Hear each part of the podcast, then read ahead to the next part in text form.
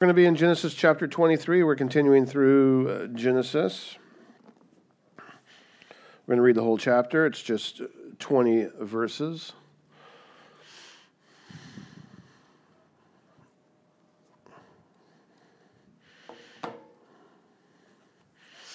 Chapter 23. Sarah lived 127 years. These were the years of the life of Sarah. And Sarah died at Kiriath Arba, that is Hebron, in the land of Canaan. And Abraham went in to mourn for Sarah and to weep for her. And Abraham rose up from before his dead and said to the Hittites, I am a sojourner and a foreigner among you. Give me property among you for a burying place that I might bury my dead out of my sight. And the Hittites answered Abraham, Hear us, my lord. You are a prince of God among us. Bury your dead in the choicest of our tombs. None of us will withhold from you his tomb to hinder you from burying your dead. Abraham rose and bowed to the Hittites, the people of the land, and he said to them, If you are willing that I should bury my dead out of my sight, hear me and entreat for me Ephron, the son of Zohar, that he may give me the cave of Machpelah, which he owns it is at the end of his field. For the full price, let him give it to me in your presence as property for a burying place. Now Ephron was sitting among the Hittites, and Ephron the Hittite answered Abraham in the hearing of the Hittites, all who went in at the gate of his city. No, my lord, hear me. I give you the field, and I give you the cave that is in it. In the sight of the sons of my people, I give it to you. Bury your dead. And then Abraham bowed down before the people of the land, and he said to Ephron in the hearing of the people of the land, But if you will but if you will, hear me. I give the price of the field. Accept it from me, that I might bury my dead there. And Ephron answered Abraham, My lord, listen to me. A piece of land worth 400 shekels of silver, what is that between you and me? Bury your dead. Abraham listened to Ephron, and Abraham weighed out for Ephron the silver that he had named in the hearing of the Hittites, 400 shekels of silver, according to the weights current among the merchants. So the field of Ephron in Machpelah, which was to the east of Mamre, the field with the cave that was in it, and all the trees that were in the field throughout its whole area, was made over to Abraham as possession in the presence of the Hittites before all who went in at the gate of his city. After this, Abraham buried Sarah, his wife, in the cave of the field of Machpelah, east of Mamre, that is Hebron, in the land of Canaan. The field and the cave that is in it were made over to Abraham as property for a burying place by the Hittites. Let's pray. Lord, I thank you for this word, and I thank you, Lord, for the picture that's in here and the example for us to follow um, in our dealings with the world. I just thank you for the great picture of faith that we have of Abraham, who, even in a uh, time of grieving, still testifies to his faith of the Lord and his belief in the resurrection. We just thank you for this, Lord. We just thank you for the for these words. We just thank you for the comfort and hope that comes from them. We pray, Lord, that you just encourage us, and lift us up, and speak to us this morning. We thank you in Jesus' name. Amen.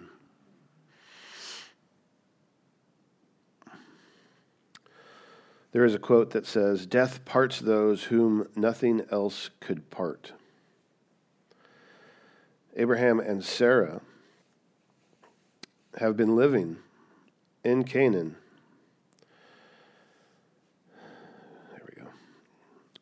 for over 62 years. Or, well, for 62 years. They've been married for over 62 years because they were married before they came into the land of Canaan. Sarah is 127 years old now. Abraham's 137, therefore, and Isaac's 37. And now death rears its ugly head. Sarah is the only woman in the Bible whose age is recorded at the time of her death. Sarah is the first in the patriarchal line to die in the land of Canaan. And now Abraham and Sarah have been parted, at least temporarily. Abraham seems to have been away. At least he doesn't seem to have been with her when she passed. It says in verse 2 that he goes in to mourn and weep for her as if he wasn't there when she passed.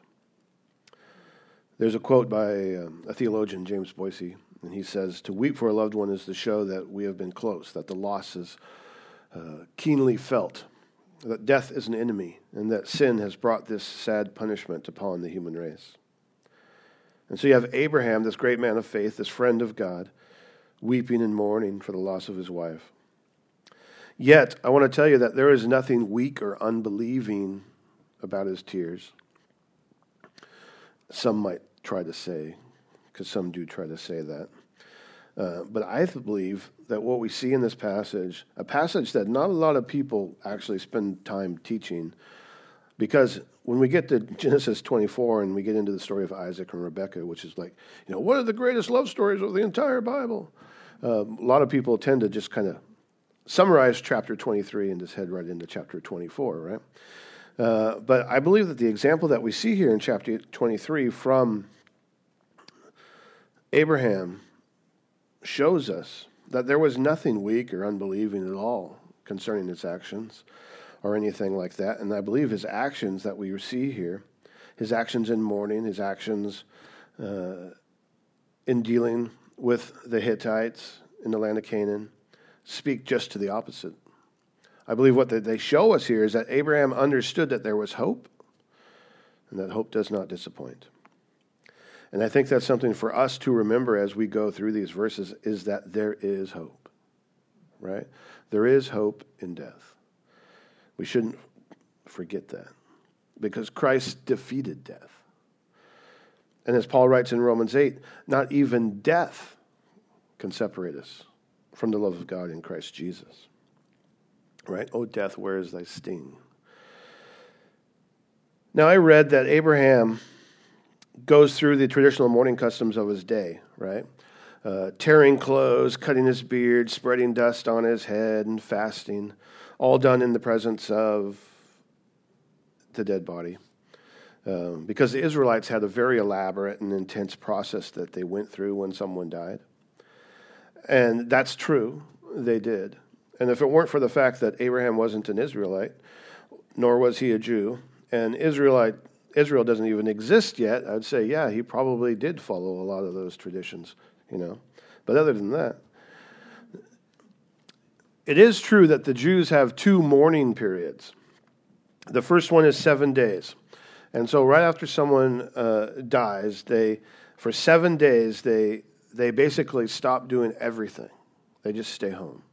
They stay home and they mourn and they fast and you can come over and join them. They'll have you know candles lit, and they'll be reciting the mourner's prayer in Hebrew. And then after that seven days, they have a 30 day mourning period that goes after that, where they slowly ease back into their normal daily activities and slowly you know get back to work and and and things like that.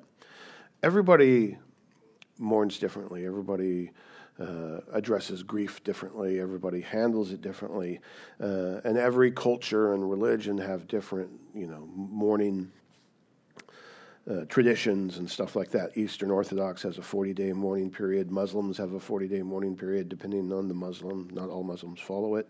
Hindus have a 13-day mourning period. Even here in the USA, we have a traditionals. You know, we have traditions concerning mourning supposedly. And, the, and there's five types of mourning periods that are supposedly followed here in the United States. There's a, a 24 month mourning period.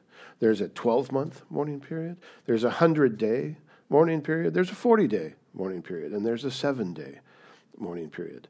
And you're like, well, what's the difference? What's the difference between all those days? Well, it has to do with your relationship to the deceased right? So if you're a child who's mourning the loss of their parents, or if you're a husband who's mourning the loss of his wife, like Abraham is here with Sarah, then you're mourning for 24 months.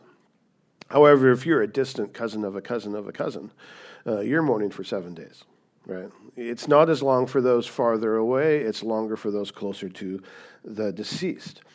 Uh, so remember that if you, you know, if you have to mourn here soon. Um, you know, when Marilyn Monroe died back in 1962, her ex husband, Joe DiMaggio, and they'd only been married for less than a year, right? It wasn't like a great relationship, regardless. Joe DiMaggio was so grieved that when Marilyn Monroe died, he sent flowers to her crypt three times a week for 20 years. 20 years, right? And then when he passed away in 1999, According to his attorney, his last words were, I'll finally get to see Marilyn. He mourned a long time. right? Guess what? We don't mourn like that. We don't mourn like that. Our mourning is not entirely based on our relationship with the deceased. Obviously, it is, but not entirely. But instead, it should be based primarily on their and our relationship with the Lord.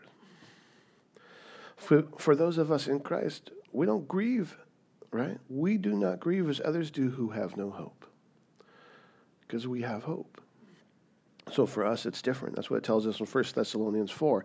And I believe that Abraham understood that and his actions testify to that. There's certain truths that go through the Bible that even though you're not taught them until you get into the New Testament, even though you don't read them until you, you know, you're reading the writings of some of the apostles or some of the disciples or, you know, it's a new, you think it's a New Testament thing, that idea that they taught then was something that came from way back from the patriarchs. It was just something that was in them that they understood. Abraham believed in the resurrection of the dead, even though we have, have no examples in the Bible of God having raised someone from the dead yet. Right? There's nothing in the Bible that shows us that, but we know when he went to go sacrifice Isaac, we know that Abraham believed that if he sacrificed Isaac, God was going to raise him from the dead. So Abraham believed in the resurrection of the dead. So I believe that he did not grieve as others do. He understood that, and his actions testify to that, right? His actions here testify to his belief and to his expectations of the resurrection. Remember, he believes God can resurrect the dead, right? So Deuteronomy 31 6 says, Be strong and courageous. Do not fear or be in dread, for it is the Lord your God who goes with you. He will not leave you nor forsake you. And I believe that Abraham knew that, that God had not forsaken him or Sarah in the grave or out of it. He knew that. And I think we see that, in the first way we see that is the fact that his mourning period here seems to be a short time. Now, we don't know how long it was exactly. It's one verse. I mean, but it seems to be a short time, right? He comes in and he weeps and he mourns for Sarah. And the next verse it says he rose up from before his dead. He rose up, right? I mean, for everything, as it tells us in Ecclesiastes 3, for everything there's a season, right? There's a, there's a time to be born, there's a time to die, there's a time to weep, there's a time to laugh, there's a time to mourn, and there's a time to dance. Abraham's time for mourning was over, and he knew it. Now, the culture around him, they may have had different traditions concerning this. They may have mourned for 40 days. They may, may have mourned for a year. They may have mourned for two years. They may have had elaborate rituals which they followed when someone that they loved passed away. But Abraham was just like, I want to put her in a tomb. I want to put her in a grave, right? I have, my time for mourning is over. I have other things I have to do and get on with. So it says he rose up from before his dead. And that word in the Hebrew for rose up means that Abraham established himself. That's what the word means. It means he established himself in front of all those who lived in the land, all those who were watching Abraham deal with the loss of his wife. His actions testified to his faith in God, and they are evidence that he believed in a God that was greater than death. Right? That he believed in the God that was a God of the living and not of the dead. See, Abraham doesn't take Sarah back to her hometown. Right? He doesn't take her to the family burial plot back wherever she grew up or wherever her family was or things like that because some of you might have family burial plots that have been in your family for years right?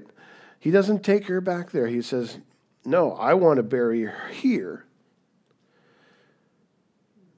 In the view from where we lived pretty much since we came into the land of canaan because he's always lived pretty much you know he's roamed around you know, he lives in a tent, he's roamed around, but for a long time in the land of Canaan, he lived by the oaks of Mamre near Hebron, and he wants to put her in the cave that he can see from where they pretty much lived, in the land that God had given him. Right? But therein lies the problem. And the problem is, he has no land. Right? Right? He's ha- he has many possessions. He's incredibly wealthy but he has no, he has no physical brick and mortar home. Right? He lives in a tent. And, and he has no deed to any land. He had never purchased any property. We assume he leased whatever land he was staying on the entire time he's been here. That being said, the land was his by promise. Right? God had given it to him. And Abraham believed God, and therefore he knew that this land would be their land forever. And this is where he wanted to bury Sarah. So by faith, he purchases a grave, right? And as far as we know, this was the only land that Abraham would ever purchase. Right? This land that was his, that had been given to him by God. Right? Genesis 15, 7. And he said to him, I am the Lord who brought you out from the Ur of the Chaldeans to give you this land to possess. In Genesis 15, 18, right? The Lord is making a covenant with Abraham, and he says, To your offspring I give this land, from the river of Egypt to the great river, the river Euphrates. That's a lot of land. That's a lot more land than they inhabit today, right? I mean, how much of that land does Israel possess today? Oh, about, you know, like this much. I, I, promised I was going to show a map one of these days, and so I brought one with me today. Uh, let me see if I can find it. Here it is. Okay. So, so Israel today inhabits, see where that red dot is in the middle there? That's Jerusalem. So there's a little area around that. I should have highlighted it, but you can see where it says Israel there. That little section in the middle between Lebanon, between what's on the bottom down there, uh, Sinai, between Jordan. There's that little section. That's what they inhabit today. But all that area you see pretty much outlined there is the land that God gave Israel. That's greater Israel. That's the land that they will possess one day. Right? So we can see that if Israel occupies all the land that was given to him by God, all the land that he promised Abraham's descendants, they would occupy part of Egypt, they would occupy part of Saudi Arabia, Iraq, Syria, Turkey, Lebanon, right? All those things. That would be part of their land. And the thing you need to remember about that, just when we're dealing with things today and politics today concerning Israel and stuff like that, is that they have not lost their claim to that land, right? And they will one day possess the entire thing. So Abraham says, I own this land by promise. However, I need to purchase from you a grave. So this how Abraham deals here with the Hittites is an example for us to follow. This is a really great example for us to follow. He didn't deal with them in superiority. He didn't deal with them in an attitude of begging, right? He humbly bowed himself before them and dealt with them honestly and respectfully and it starts with uh, Abraham understanding his place. And this is what he says about that, right? Verse 4 I am a sojourner and foreigner among you, right? Which is a weird comment for someone who's lived there for 62 years, right? It's like your next door neighbor that you've lived next, next to your entire life who comes over to you one day and says, Well, I'm just a stranger here. You've been living here your entire life, right? You're not a stranger. But Abraham is saying that. He's like, I am just a sojourner.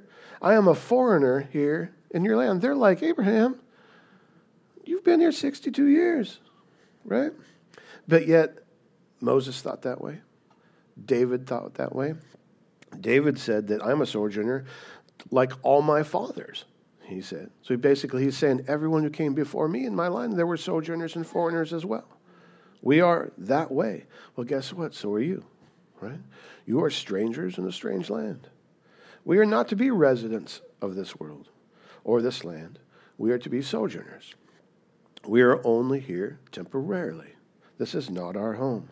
It tells us in Ephesians 2 that we were to remember that at one time we were separated from Christ we were alienated from the commonwealth of Israel and the strangers into the covenants of promise, having no hope and without God. I mean, that can relate to us. But now, in Christ Jesus, you who were far off have been brought near by the blood of Christ. So you are no longer strangers and aliens, but you are fellow citizens with the saints and the members of the household of God. But is that talking about you here in the world? No. You will always be strangers and foreigners and aliens here in the world. But you are not in the kingdom of God because that is where your home is. Right? So this world is not our permanent home. Yes, we are no longer alienated from God through Christ, but we will always be strangers and sojourners in this land. Always in the world in which we live. And that's the way it was with Abraham and Sarah, too. They lived in the land of Canaan for 62 years as if they were foreigners. They lived in a tent, right, the entire time, right? And they did this by faith. Why? Because they were looking forward to a better country, quote unquote. They were looking forward to a heavenly one, as it tells us in Hebrews 11 right? Hebrews 11, verses 13 through 16 tell us that they all died in faith, not having received the things promised, but having seen them and greeted them from afar, and having acknowledged that they were strangers and exiles on the earth. Right? And then at the end it says, They desired a better country, that is, a heavenly one. Therefore, God is not ashamed to be called their God, for he has prepared for them a city. That's what Jesus told us, too, right? I go off to prepare a place for you. If it were not be, I would tell you. It is. And I'm going to come back and bring you to me. Right? So Abraham gets in this bargaining, you could say, or this deal with the Hittites for land. And there's two ways to look at how this how this goes down, at least from the side of Ephron and the Hittites, because Abraham is the example that we're going to follow here, but there's two ways to look at how they're dealing with Abraham. One of the ways to look at it is that, they ultimately just greatly respect Abraham, right? Which is one way to look at it. Because look what they say. Abraham says, I'm a stranger and a foreigner among you, and they tell him, You are a prince of God. That's what they tell him, right? Hear us, my Lord, you are a prince of God among us. Like, so they're like, What? You're not a stranger and a foreigner, dude right? You are a prince of God. And if you want the land to bury your wife, take it. Whatever it is, you want it, take it, right? No one's going to withhold from you his tomb to hinder you from burying your dead. No one. There is no one here that won't give you what you want. So, one way to look at it is that they greatly respect Abraham. I mean, they call him, like I said, our mighty prince or prince of God. Nasi Elohim in the Hebrew is, is what that is. They offer him their best tombs. They offer him the field and the cave at no cost, right? They say, well, no, just take it. That's what Ephron says. Oh, here, just take this, right? So it seems that they greatly respect him. Now, on the other hand, one thing you have to understand is the uh, traditional cultural customs for bargaining at the time. And the way that those things went is that the seller would uh, offered to give the items. That's how the bargaining started.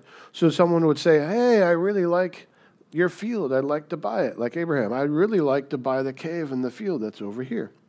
And he says, No, no, no, no, no, you don't have to buy that. I'll give it to you. I greatly respect you and you're a great man, so you can have it. And then they come back and they say, No, no, no, you can't do that. You can't do that. I, I want to buy it. It's not fair. I, I just can't take it from you. And then they give you a price, but they give you a price that's ridiculously high, right? Oh, well, it's not worth a lot. How about 4,000 shekels of silver, right? And then you, the bargaining starts there. However, it didn't continue on. I'm not saying that they, that they weren't doing that. I don't know. I tend to lean towards the fact that they greatly respected Abraham because of how long he'd lived there and how he dealt with them. I kind of feel that there was a little bit of sincerity going on, that they were really willing to give him the land if he wanted it. But Abraham wasn't willing to take it for free. So if they were trying to bargain with him, it didn't work because he just agrees to whatever price they said. Oh, you want 4,000 shekels of silver? It's only worth a 100? Okay, no problem, right? I'll give you 4,000 shekels of silver. He wasn't going to argue with them, right? He wasn't going to bargain with them. You know, grave sites are a big deal to some people. Grave sites are a big deal to certain cultures, right? I mean, it costs a lot to die. I don't know if you've ever looked into the cost of dying. Uh, in Washington State, I think it's an average of $24,000 a person. Uh, so I'm just going to tell you either don't die um, or just go with cremation because it's a lot less expensive. You know, the most visited burial site, probably arguably the most visited burial site in the United States is Graceland, right? 650,000 people a year visit Graceland. And, and Elvis isn't there, so I don't know why, you know, they keep wanting to visit. But And then you have like you know Jim Morrison's grave in Paris, the you know the lead singer from The Doors. You have Bruce Lee's grave in Seattle. That's a actually a big, uh, you know, uh, it attracts visitors. It's a tourist attraction in Seattle. It attracts visitors from all over the world.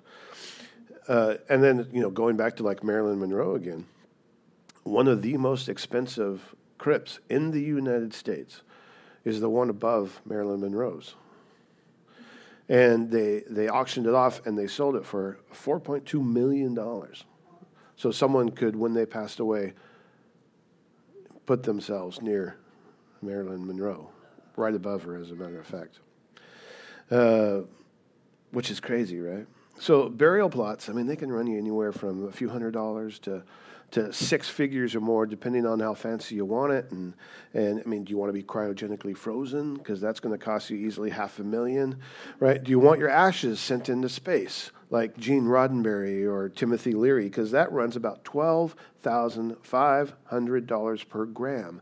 And an average person, once they, you know, you know, cremate you down, you weigh between four and seven pounds, which means it could cost you as high as $34 million to send your ashes into space. Is it worth it? right. It's not worth it, really. But Abraham, he doesn't even negotiate with him, he doesn't even try to bargain with him. He's not looking to sponge off his neighbors. He's not looking to take anything for free. His faith here was shown that in the fact that he was willing to pay for the land, even if it was a high price, even if it wasn't a fair price, he was wealthy. He was able to pay for the field, and he was not willing to take advantage of anybody's generosity, right? And his faith is shown here in his honesty and his honor in the way that he addresses his neighbors here, the Hittites. And his response to the bargaining is the example, or at least one example for us to follow here right? Those who humble themselves shall be exalted. Abraham shows how a Christian should do business with the world, which is courteously, fairly, prudently, you know, in humility and generously, because he was being generous by paying the full price. If if that full price was a high price specifically, right? If they start off bargaining, it's thinking that Abraham's going to try and talk him down, so they start off high, and Abraham just said, "No, I'll take it." Then Abraham is being generous, right? So they agree, they come to terms on the deal. Abraham pays for the land, and now he owns it, both by deed and by promise now. This one piece of land with these caves, this field, and these caves today, the, the caves of Machpelah, they are about 19 miles south of Jerusalem. And they are covered by this building right here. Okay? So this is a uh, something that was built during the Herodian era, and during the Byzantine rule of the region, uh, they built a basilica on the site, and then the structure was converted into what they call the Ibrahimi Mosque, or the Mosque of Abraham. So just as just like on the Temple Mount, where the Muslims have covered the only part of uh, Mount Moriah that's actually sticking out above anything with a mosque, uh, the caves here in Machpelah, where Abraham and Sarah and many others, we'll get into that in just a second, are buried, um, they've also covered, or at least built, a mosque around it. And so, anyway, that's where it is today if you ever go visiting. And I don't think you can actually go down into the caves, but they have. There's pictures. You can go look at them online if you want to. There's actually two levels to the caves. There's stairs going down. So Abraham, verse 19, buries his wife in the cave of the field of Machpelah, east of Mamre, that is Hebron, in the land of Canaan. There's only, in the Old Testament, all of the Old Testament, there's only five women who are mentioned having died. Sarah, is the first. Uh, and all of these women, these five women that are mentioned in the Old Testament, they all die in the book of Genesis. And four of these women end up being laid to rest in these caves, right here. Right? In the exact same place as Sarah, because this is where Isaac and Ishmael buried Abraham. This is where Isaac right, and Rebekah were both buried. Jacob buried Leah here. Uh, Joseph buried Jacob here, And this is the place where Joseph told his descendants to bury him, right? Taking his bones with them when they came into the promised land. Uh, somewhere in there, somewhere they had to repurchase the land to be able to do that because of all the time that had passed, it had fallen out, right, of ownership. They couldn't provide papers showing that they owned it. The city lost them somewhere, right? But regardless of all that, this is a very prominent place, biblically speaking, as far as who's buried there. Abraham purchasing this land testifies to his faith in God and to his belief in the resurrection. And people say, well, how? Why? You know, what, what is that? Because, well, why would Abraham take good care of Sarah? Right? If she was just to be dust and not rise again. Right? If, if he didn't believe anything was going to happen to her after her death, if that was it for Sarah, he wouldn't have put a lot of care into her body or where it went or what, what happened to it. He did that because he believed in the resurrection. It says in the Hebrews 11, uh, verses 8 through 10, it says, By faith Abraham obeyed, right, when he was called to go out into the place that he was to receive as an inheritance. And he went out not knowing where he was going, right? By faith he went to, to live in the land of promise, as in a foreign land, living in tents with Isaac and Jacob, heirs with him of the same promise. For he was looking forward to a city that has foundations, whose designer and builder is God. That's what Abraham was looking forward to. And Abraham knew that was coming. And so by faith, he purchases the land that was promised to him by God because he knew it would be theirs forever. And he knew it was a place where his wife, Sarah could, could rest, knowing one day she would be resurrected and be with God. Now, for us as Christians, there is no major significance to the caves of Machpelah, right? Other than historical or archaeological interest. Because in reality, Abraham and Sarah and Isaac and Rebekah and Jacob and Leah and all those are not there, right? They are in the presence of the Lord. They are not there anymore, right? There's, there's not going to be any episode of what was that guy's name who went looking for things? He was looking for the bones of. Uh, well, he even did an episode where he's looking for the bones of Jesus once didn't he? I can't remember the guy's name. He was this uh, re- report investigative reporter, and he looked for the bones of Al Capone or something like that once, and he thought he found them. And They looked for the bones of Jesus. They did this big thing. They're digging through these sites. Well, we may have found. No, well, it doesn't matter if you even even if you found bones of Jesus. I mean, you're not going to because they're not there because he's he he's you know up in heaven at the right hand of the throne with God the Father. So, and he is you know all human and God, so he has no bones. But, you know, it doesn't matter even if you found the bones of Abraham and you look through here and it's great. It doesn't matter, he's not there, right? He's not there because he's with the Lord. And God is not the God of the dead, he's the God of the living. And those who are in Christ Jesus, even though they die, live. Right? They are with Christ Jesus now. And their faith is the example for us.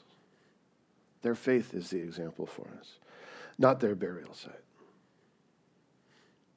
Regardless of how cool it may be, right? regardless of all the artifacts and everything surrounding it, right? Because what it testifies to us is this where's our real home? With God. Right? Philippians 3:20. But our citizenship is in heaven, and from it we await a savior, the Lord Jesus Christ. Right? And guess what? He is coming. And that's where our hope lies. 1 John 3 2 tells us, Beloved, we are God's children now, and what we will be has not yet appeared. But we know that when he appears, Jesus, we shall be like him, because we shall see him as he is. That's a reference to the rapture. And it's a reference to how the dead in Christ will rise first. And then the rest of us will be just a few milliseconds behind. Right? They get the head start. But we'll all be changed in the twinkling of an eye into our eternal bodies, into our new bodies. Death is nothing to be scared of. And for those in Christ, it's nothing to mourn, really. Not for years and years and years. There's no reason for us to send flowers to the grave three times a week for 20 years, right? If the person that passed away is with Christ. There's nothing really to mourn. We'll have our moment. We have our days or weeks, or whatever long you might mourn when a loved one passes. You're heartbroken. You're grieved. Abraham was. That's his wife of 60 plus years. He's going to miss her. He goes on and remarries and has more sons and daughters. Doesn't mean he didn't miss Sarah. He's going to miss her. But ultimately, he understood the hope that's in Christ Jesus, the hope he had in the resurrection. And he knew that Sarah was with God. And how can you truly mourn that? how can you truly just let your years go by, you know, like Joe DiMaggio, just wasting away?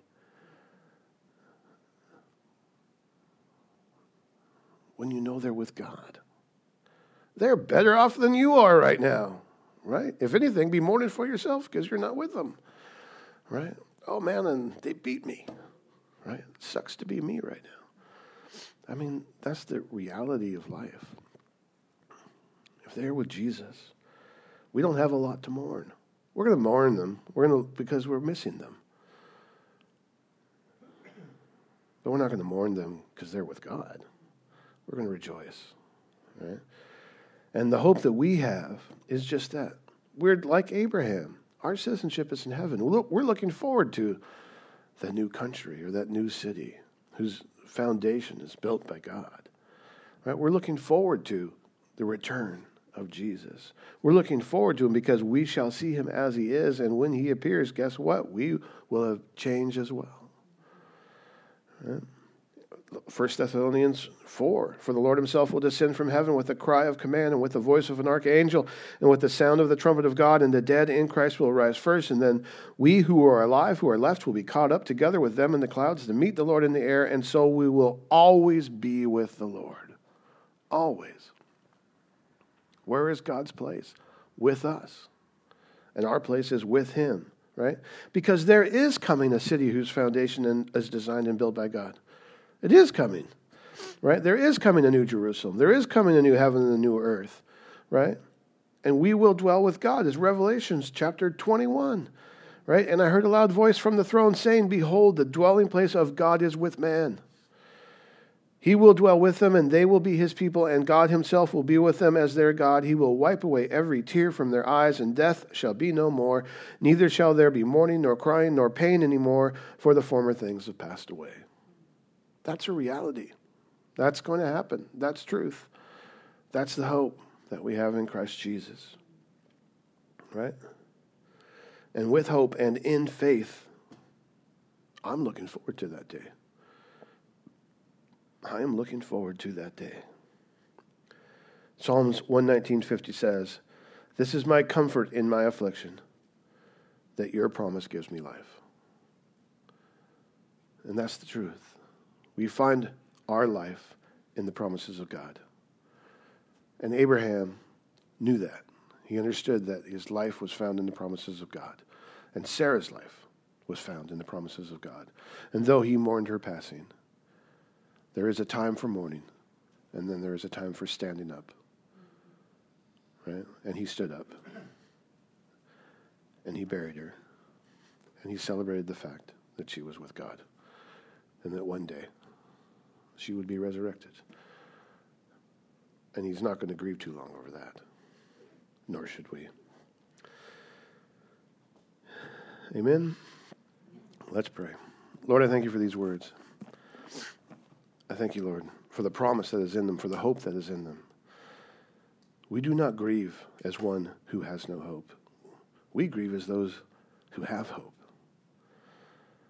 And our hope is found in Jesus Christ. And I pray, Lord, that we just continue to remember that. That death is not something that should scare us because we have been promised eternal life through Jesus Christ. So we thank you for these words. And we thank you for your love. And we pray, Lord, that you just continue to be with us and help us be a light and continue to point people to the hope that is found in Jesus. The people who are, who are scared of this exact thing. Not just them facing death, but their loved ones facing death. That there is hope. And hope is found on the cross. Hope is found in Jesus. And one day we will be with him, and we will see him as he is, and we will be in our resurrected bodies, our glorified bodies. And we thank you for that, Lord. We thank you. In Jesus' name, amen.